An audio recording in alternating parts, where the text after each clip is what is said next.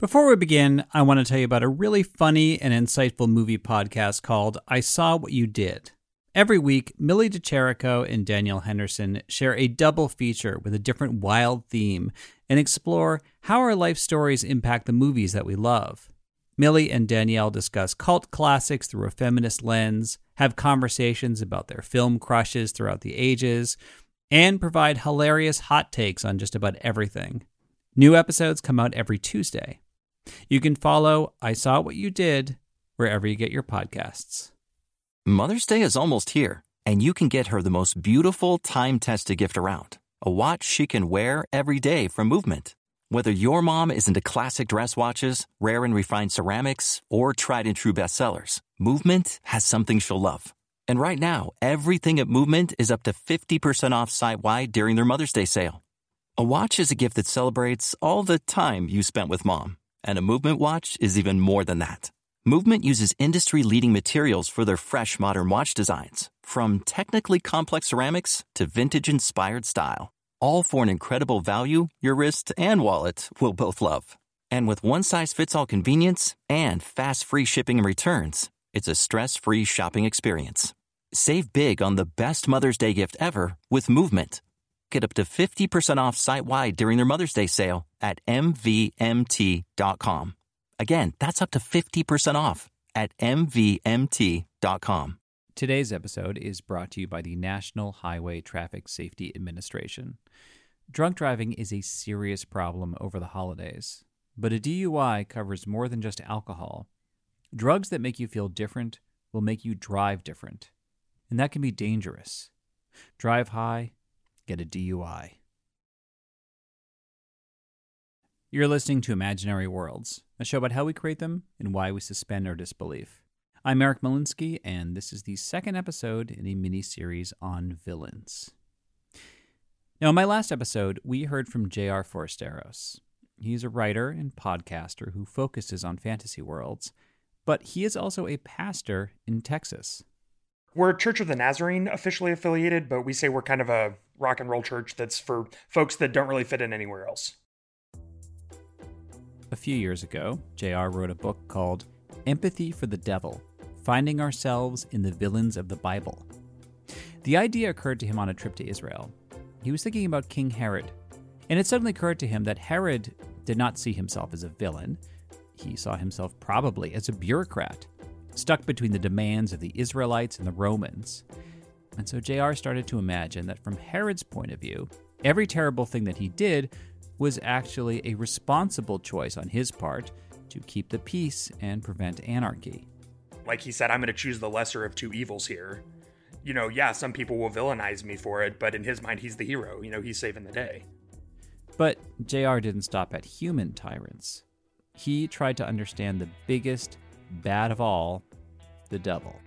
If you if you go through what the Bible actually says about this figure, it, it seems as though he was more or less like a like a divine prosecuting attorney whose job it was to go around and record the wickedness of humanity and then prosecute them before the heavenly court.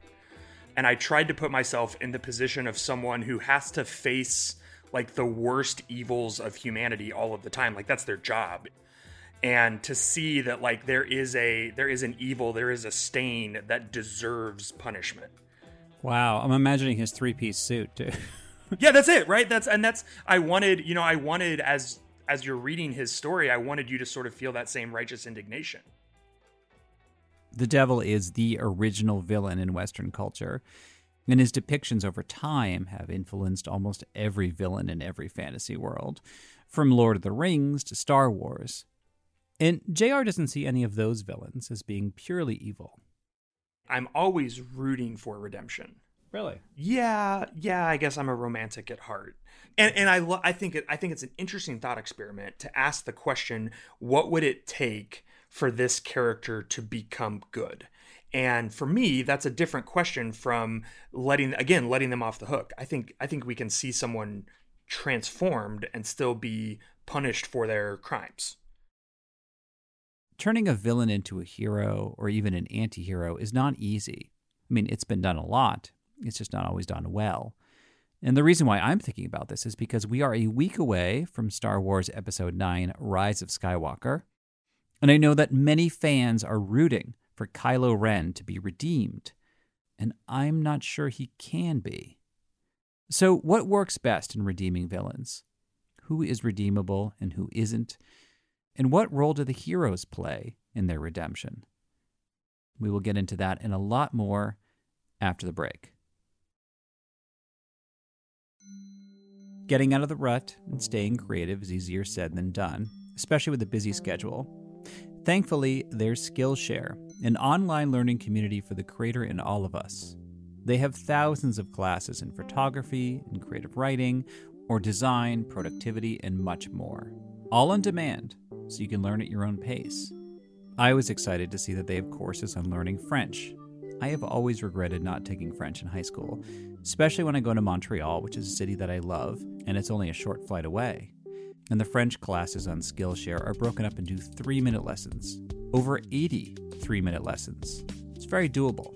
Join the millions of students already learning on Skillshare and get two months free when you sign up at skillshare.com/imaginary. That is two whole months of unlimited access to thousands of classes for free. Get started today by heading to Skillshare.com slash imaginary to sign up. That's Skillshare.com slash imaginary. I want to share something really exciting. Marvel released a new podcast about the Fantastic Four called Marvels, based on the graphic novel by Kurt Busiek and Alex Ross. The show is set in New York City and it does an incredible job of immersing you in the real world of the Marvel Universe and the lives of the people who inhabit it. The story takes place as the city braces for its first encounter with Galactus, but it's an audio drama that follows a journalist, student, and photographer's mission to unravel a superpowered conspiracy. If you want to give Marvels a shot, just go to StitcherPremium.com and sign up with the code IMAGINARY. You'll get a free month trial of Stitcher Premium, which will let you listen to Marvels right now. That's StitcherPremium.com with the promo code IMAGINARY. Thanks. So before we go any further, heads up this episode is full of spoilers. So, whenever I mention a movie or a TV show, you can assume I'm going to discuss the plot details. So, listen accordingly. Now, when I was talking to J.R. Forasteros, I asked him if there were any villain redemptions that did not ring true for him, and he did not hesitate for a second. He said Loki, and he was referring specifically to the Marvel Cinematic Universe version of Loki. Loki is a terrorist and a mass murderer like he's in jail in Thor 2, but then they just let him out and then it's just like, well, Loki's out. Okay. And I, we never hear a body count, I think, from the original Avengers movie, but I'm assuming more than one person died. And yet there's there's never any sense that Loki is again is held accountable for that. But we're we're meant to think like, well, he's just misunderstood. And I think to myself, who cares if he's misunderstood? Like, look what he did. That's so interesting because there's even that line on Thor Ragnarok at the end where he says, you know, they didn't really like me so much on Earth. And Thor's like, ah, they'll get over it. yeah. And I'm like, wait a second. Do you really think it's a good idea to go back to Earth? Yes, of course. The people of Earth love me. I'm very popular. Let me rephrase that. Do you really think it's a good idea to bring me back to Earth? Probably not, to be honest. I wouldn't worry, brother. I feel like everything's gonna work out fine. Well, why do you think that is? Why do you think they gave him such a soft buyback? Because Tom Hiddleston is insanely charismatic. We like the drama that goes on between Thor and Loki. We like Loki's constant betrayal, but it's because at the end of the day, he wants to be loved, but can't trust that anyone really loves him. Uh, like that all feels interesting and good to us. And so I think we're willing to suspend our disbelief about all of that other stuff. For redemption to work, the audience needs to see something relatable in the villain. Because we make mistakes, we're flawed. So when we see villains that embody those flaws, we identify with them on some level. And that helps us see an opening for redemption. But there's also the question of motivation. In my last episode, I talked about evil plans that began with good intentions. But I think the most effective redemptions come from villains who are just hurt I mean, they're victims of injustice or horrible luck. And frankly, they need to see a psychologist. So I decided to talk with one. Andrea Letamendi is a therapist and co host of the podcast, The Arkham Sessions. I asked her when she decided to apply her skills to fictional characters.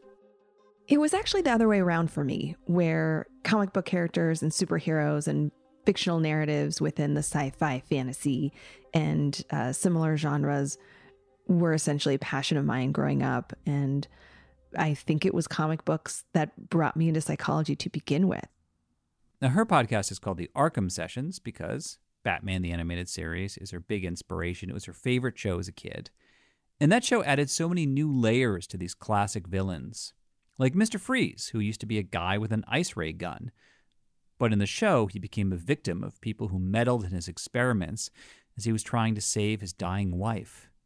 Tonight I mean to pay back the man who ruined my life. Our lives. Even if you have to kill everyone in the building to do it? Think of it, Batman. To never again walk on a summer's day with a hot wind in your face and a warm hand to hold. Oh, yes, I'd kill for that. In my podcast, The Arkham Sessions, many of our discussions are about individual characters um, the Joker, Mr. Freeze, Two Face, Harley Quinn, where they have the propensity to be antisocial and to commit crimes and to feel unwanted and and to to simply be against the grain of society. And Batman's mission is to push them into conformity and be either incarcerated or integrated into society. And he's given them chances to do both. And so on our show, we really kind of drill that down and talk about which of these characters have a chance, what do they need to have a chance, and which of these characters struggle with this. And it comes down to the supports that they have around them. It comes down to their ability to be flexible in the way they think, their ideology. It comes down to their trauma. And one of the things that makes the Batman villains so fascinating is that Batman himself is really part of their support system, almost like he's the hand of Arkham Asylum, trying to guide the villains back into treatment. Harvey, please! Let me help you! You! You saw what was happening! You knew something was terribly wrong with me! I thought you were my friend! You should have been able to help me! But you didn't! Now look at me! But I tried, Harvey. But there's a difference between a lost soul, like Harvey Two Face Dent, versus the Joker, who enjoys the suffering of his victims. For a redemption to work, we have to feel like the villain is not entirely in control of their actions. Charles Pulliam Moore writes for IO9 and Gizmodo, and he was also deeply moved by a villain redemption that he watched as a kid. In this case, it was from the Power Rangers, where there was an evil Green Ranger named Tommy Oliver. But it turns out he was actually being manipulated by an even bigger villain called Rita Repulsa.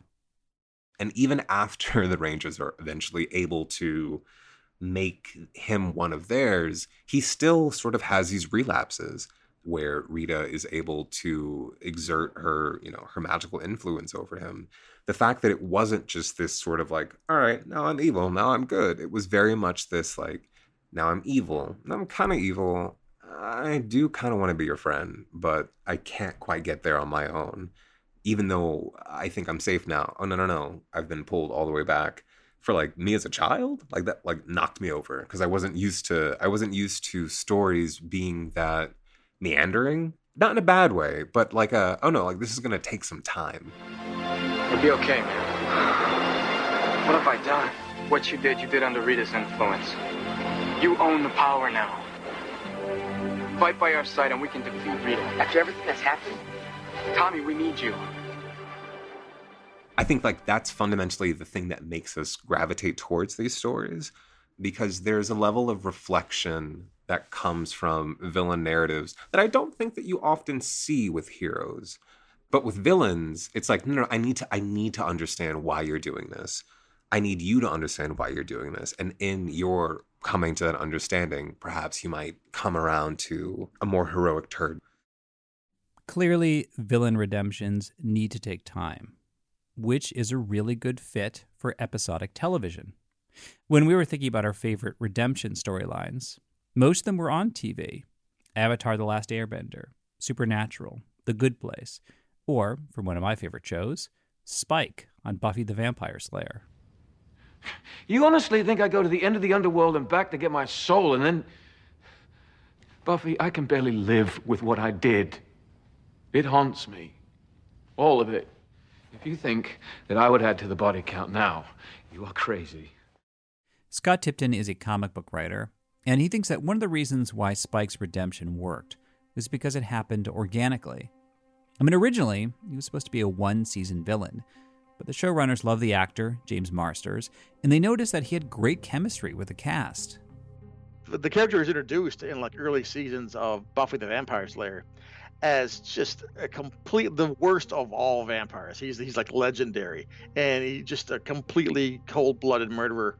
And by the end of that series, he's become arguably like the the, the second lead. He's been in a relationship with with the lead for like several seasons, and then they they moved him over to the Angel series, and uh, once again they bring him in there, and all of a sudden the series has a conscience it never had before. And this came from uh, the, the most vicious character that was ever introduced, only like you know six seasons before. Scott thinks that redemptions can play out in the movies, but they need several films, like Nebula, the bitter cyborg daughter of Thanos in Guardians of the Galaxy and the Avengers.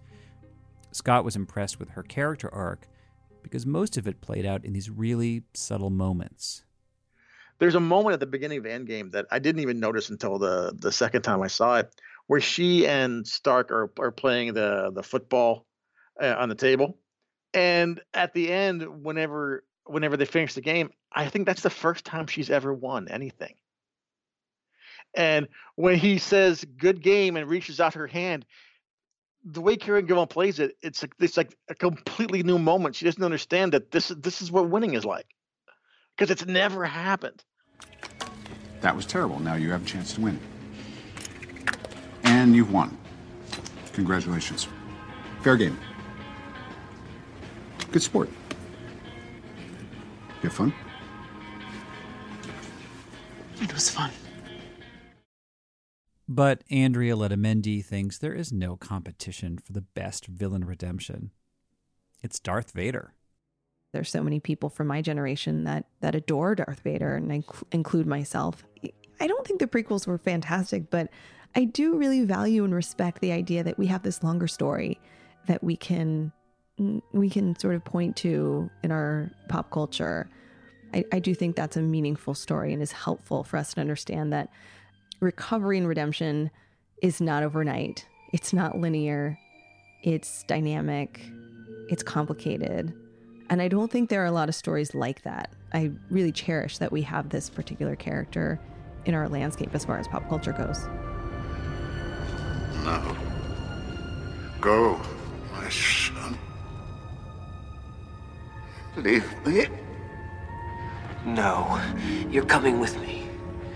I'll not leave you here. I've got to save you. You already have. Now, J.R. Forasteros surprised me because, you know, he's a guy who says he's always rooting for redemptions, but he's also the first person I've talked to who didn't really buy Darth Vader's redemption. Vader gets redeemed in what a five minute scene, and he takes his, you know, he throws his boss down the hole, he takes his helmet off, he dies. So like we don't we don't see Vader stand before a galactic tribunal and face his crimes. That is such a it never occurred to me what would happen if Luke really got Vader off the Death Star, brought him down to Endor and said, "Hey everyone, here's my dad." no, no, he's good now. he's good now. Uh, we just we really want to heal him. He really can't leave the suit. Um, because I mean, one of the questions that I think is so interesting with villain redemptions is this idea of forgiveness. Like, how when have they gone too far for us to be able to forgive them? To your question about re- forgiveness and reconciliation, now that moves away from the realm of story and into the realm of you know real life where we have to look at the fact that when people have wronged us there is very often like a emotional a mental a material cost to that uh, we certainly have not then seen a movement past that to say by virtue of the fact that I have done these wrongs, I am now going to dedicate myself to doing these rights. Which brings me back to Kylo Ren. There was a really interesting moment in The Last Jedi when Rey thought that Ben Solo was emerging from the dark persona of Kylo Ren. But it didn't last. We can rule together and bring a new order to the galaxy. Don't do this, Ben. Please don't go this way. No, no, you're still holding on! Let go! Now, some of you may be listening to this episode after Rise of Skywalker has come out, so you know how the story ends. But being in a place of not knowing is interesting because all storylines are possible until we see the movie. So I asked JR what would convince him of Kylo's redemption. I think it's an interesting question. He killed his dad. He also, perhaps maybe a little bit more importantly, destroyed like seven planets with this giant space gun. So there's a lot of there's a lot that he has to answer for. I don't know if that means he sets up like a victims defense fund. I mean, that would be something that would begin moving that direction, right? It might be something like investing himself in the training of whatever this new order of Jedi is going to be, whether that's the Skywalkers or whatever. But but it would it would have to be for me some sort of recognition that I have used my great power to create great pain. And so now I'm going to rededicate the rest of my life to significant deep and meaningful transformation. Um, and again, that may not be possible. People may say we want to lock them in a hole and throw away the key. I, again, I, I like to think that redemption is possible and that a life can be turned to good and have good made out of it. But with with a lot of these villain stories, again, I, I think probably the reason we don't get those in our stories is because that's such a harder, messier question than just you know, are they good at the end?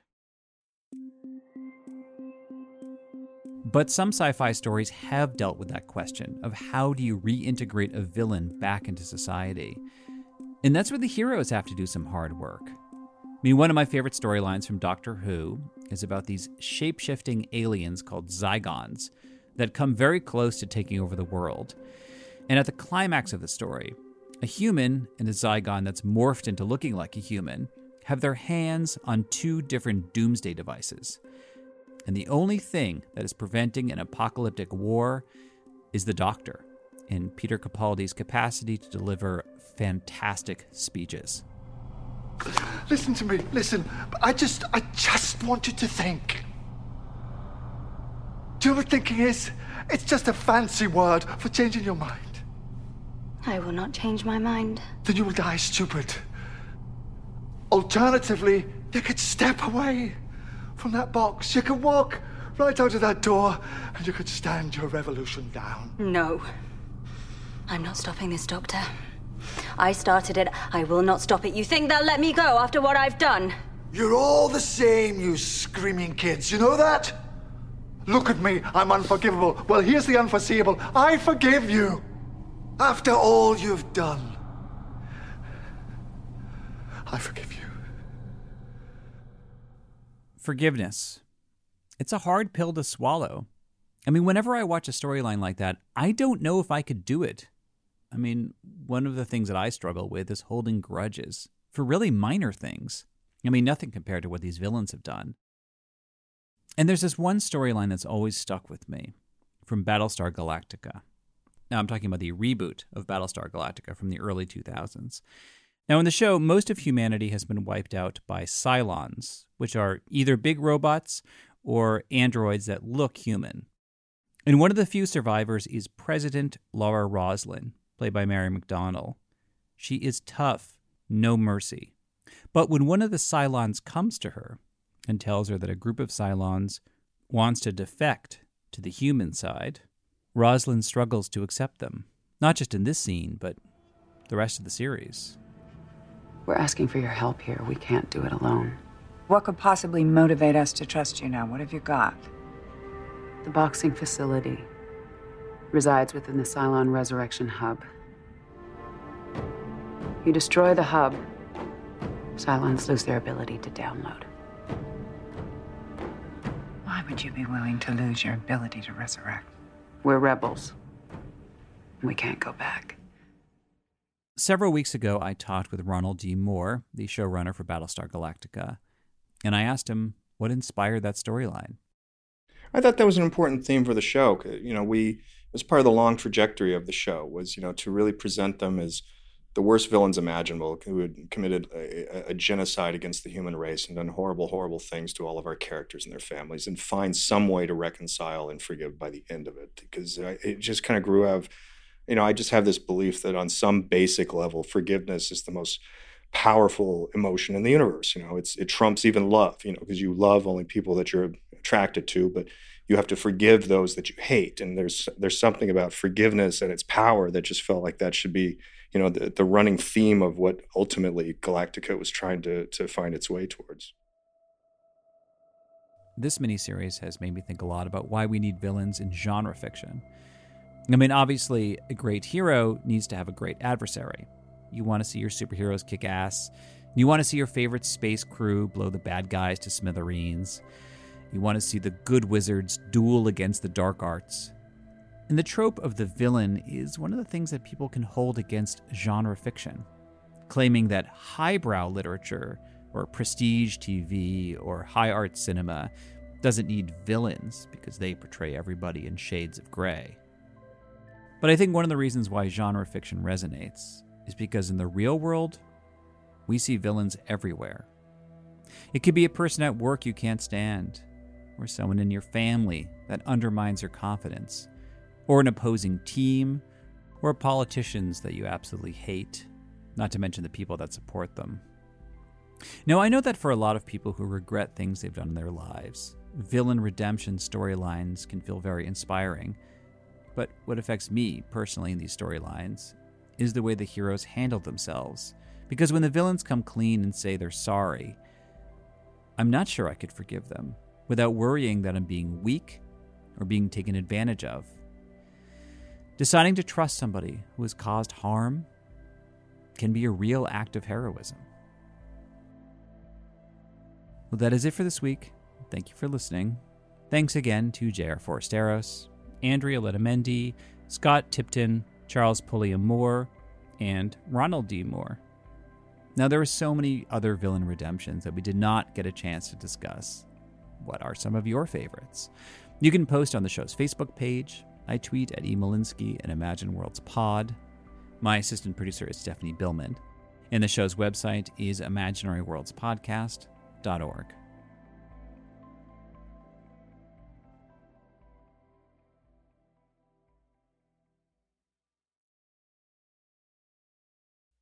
In the 1970s, John Todd burst onto the evangelical scene with a shocking tale. He claimed to be a former witch involved in a then unheard of secret organization called the Illuminati and urged Christians to prepare for a violent world takeover. First of all, the number one weapon in everybody's home should be a 12 gauge pump shotgun. Hear the amazing story of one of the originators of the modern day conspiracy theory. From Magnificent Noise and Sony Music Entertainment, this is Cover Up, the conspiracy tapes. Welcome to a journey into the heart of the Texas Renaissance Festival, the nation's largest and rowdiest celebration of medieval fantasy. But what lurks beneath the facade of tights and turkey legs? Well, we dove deep into the empire to uncover a history marred by mystery and misconduct murders, assaults, and other crimes that tarnish its legacy. This isn't just a fairy tale, it's a cautionary tale of power, fantasy, and the consequences that follow when they all collide. Search for Crime Waves Renaissance Texas on Apple Podcasts, Spotify, or wherever you're listening now.